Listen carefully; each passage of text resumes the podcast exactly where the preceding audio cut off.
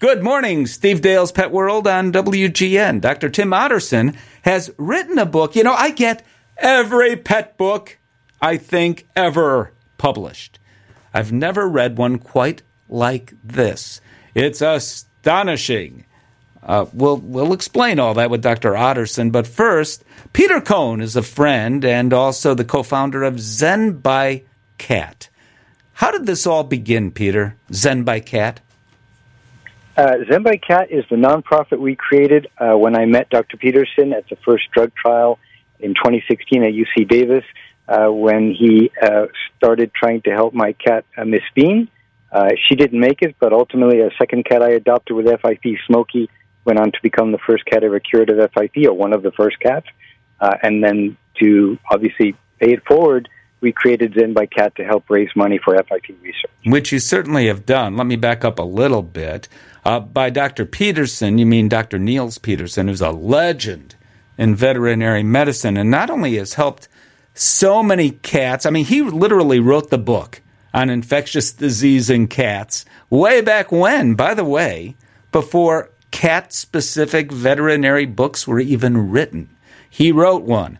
And he was the first to do that, and not only for FIP, feline infectious peritonitis, but feline leukemia, feline immunodeficiency virus. He was right there helping to identify when no one understood decades and decades ago what these diseases even were. That they were retro, that one is a retrovirus and the other is uh, caught this way with cats that often end up in cat fights, etc. No one knew any of that before Dr. Pedersen, who, by the way, has done work in dogs as well. But going back to feline infectious peritonitis until 2019, this disease was always considered fatal. This disease, by the way, ties into COVID 19, which we'll explain in a moment. It's because it's caused by a coronavirus in cats. We can't get that coronavirus. It's in cats, only cats, just cats. And mostly cats don't even get sick from it. Mostly asymptomatic. You don't even know they have it. But every once in a while, they don't feel so good, and you call the veterinarian. By the time the vet calls you back, the cat's almost always better. But every now and again, the disease inside the cat mutates.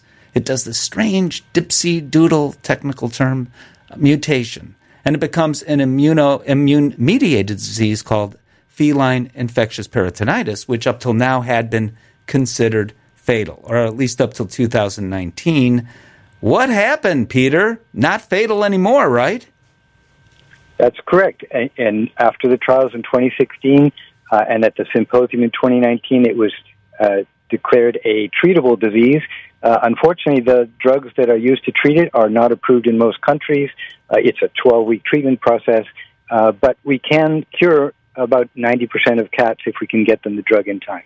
That's the thing. So, and we just met about that, and you were there at this meeting at the University of Florida College of Veterinary Medicine in Gainesville, and you were a part of this because that's the thing. Okay, you've got a cat, better, easier to diagnose now. Veterinarians better understand how to do that. But then what do you do about it? Because the drug, the secret sauce, is not yet, anyway, available in the United States. So people go online and they go mostly to China for these drugs, and veterinary professionals had always wondered do they work? Well, Peter, do they work? They absolutely do work. We, we have cured tens of thousands of FIP cats all over the world. Uh, when people contact me, I connect them with FIP Warriors 5.0. That's a Facebook group. Uh, they help people quickly get a diagnosis with a couple of blood tests and some observations, and then we can usually get them started within 24 hours uh, and then and and the admins from that group will answer all their questions. They can even help them find a, a treatment friendly vet. Which is wonderful. And that's light years away from where we were even in 2019. Having said that, sometimes the medications don't arrive in the mail. And sometimes your veterinarian, and I'm not saying this is the right thing, because they are black market drugs, some veterinarians don't participate in helping. FIP Warriors, as you said, can help you find one in theory, but it depends on where you live. So it's not what it should be. And what it really would be nice is a vaccine. Also, the research that you're funding, which I'll talk about in a moment, could even help people with COVID 19. So far, that's happened. So the drugs we're talking about for FIP include remdesivir. That's a familiar name to people because that is a drug that is used all around the world, including the United States, to help people with COVID 19. It's saved lives, countless lives, and uh, has played a role in saving countless more lives, human lives.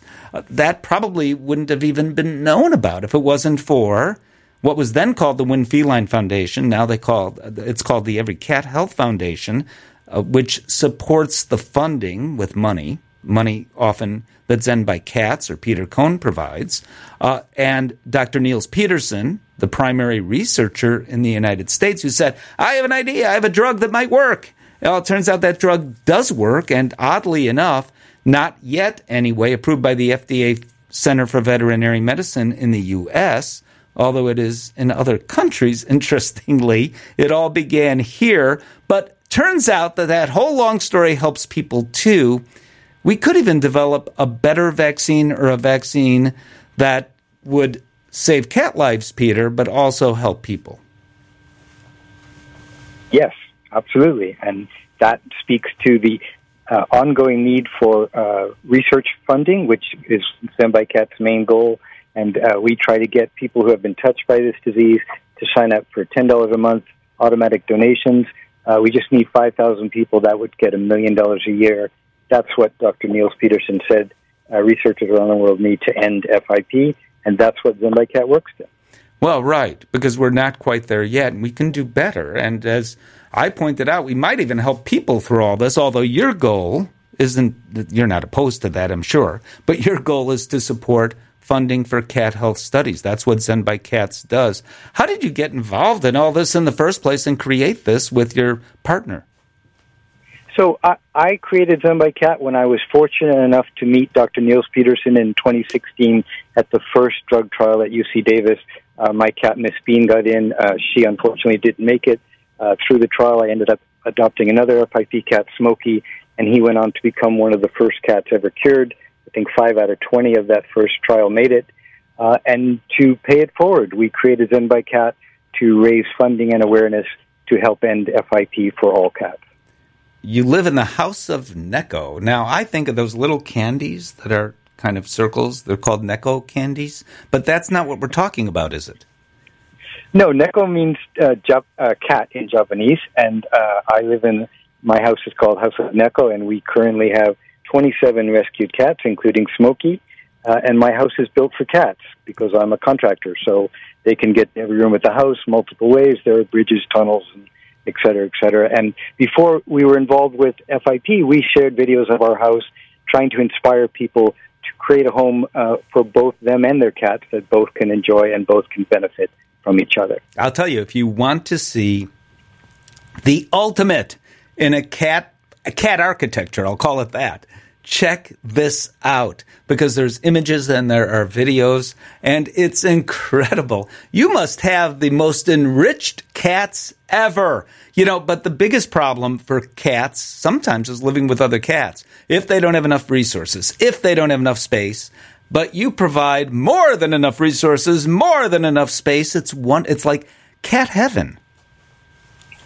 Um, my cats, like like most cats, they would be happy with a box and a loving human. Uh, I build my cat house. I enjoy it, and I enjoy the cats on it. Um, but I don't think I think if you love your cat and you, you take care of them, they're happy. Okay, well, it takes a little more than that actually, but I'll, I'll buy that. How can people find you?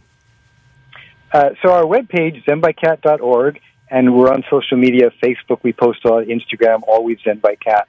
Uh, and you can find uh, information on FIP if you need treatment, if you just want to enjoy cat videos, and of course, if you want to sign up for $10 monthly donations, you can find us at zenbycat.org. Perfect. Peter Cohen, thank you for all of the contributions, all the difference you have made. You know, we, we just attended the symposium, and when I introduced you, and because of airplane issues, you couldn't get there in person, but the applause was uh, what what would be the right word? It was loud. It was voluminous. I can't even say that word. It, it was, it was voluminous. It was it was it was it was it was impressive and well deserved. So thank you for everything you've done. Thank you, Steve, and thank you for having me on your show. If there's a pet book out or a book written by a veterinarian, a book about animals in general, I usually get that book. Uh, usually the publishers send me such books. So over the years, I've seen everything that every veterinarian has written about animals. I've never seen this. The name of the book is All Creatures Weird and Dangerous. Dr. Timm Otterson is here. Where did you get the idea to write about, and I hope you're not offended if I say, greatly mythical creatures?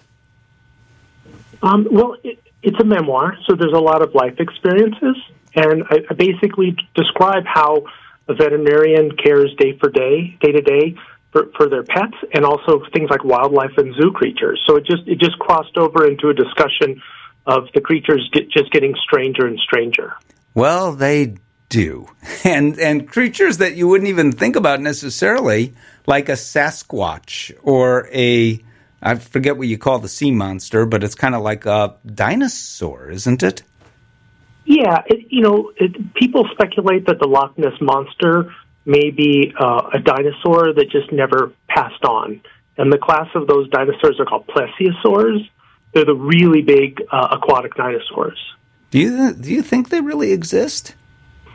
Well, I mean, the sea monster in Lake Erie has been spotted by by literally thousands of people over hundreds of years, and um, the one in Lake Champlain was actually spotted by uh, Samuel Champlain in I think 1608. So people have been seeing them for a long time. Well, they may have had a few beers before they saw them. I don't really know. And or six, they were at sea too long. Yeah, exactly. 1608 also is a long time ago. Did you happen to see the show on Apple TV called uh, Prehistoric? Oh gosh, what was it called? It's it's wonderful. Uh, Sir David Attenborough moderates oh, yeah. the show. Do you know what I'm talking about? Well, and, I try and to see everything Attenborough does. Yes, me too. And they show dinosaurs. You've got to see this if you I'm haven't. It. Uh, and it looks like I, I, don't even know how they do it. These dinosaurs. Right. I mean, you watch a special that uh, David Attenborough might have done, uh, or any nature wildlife special, and you see I don't know whether they be Bengal tigers or uh, you see meerkats in Africa, or you see kangaroos in Australia, red kangaroos, and this is like that. It's it's like these animals are really living. The technology that they have is incredible. It's amazing. Right. Well, you can even make it more amazing in your own mind. For sure. And that is what the story and the pictures you draw in the book really are. I think. Actually, my, my son drew, the, drew those pictures. I have a teenage son who drew them. But yeah. Really? Yeah. And it's yeah. it's not only the pictures, but it's the way you describe.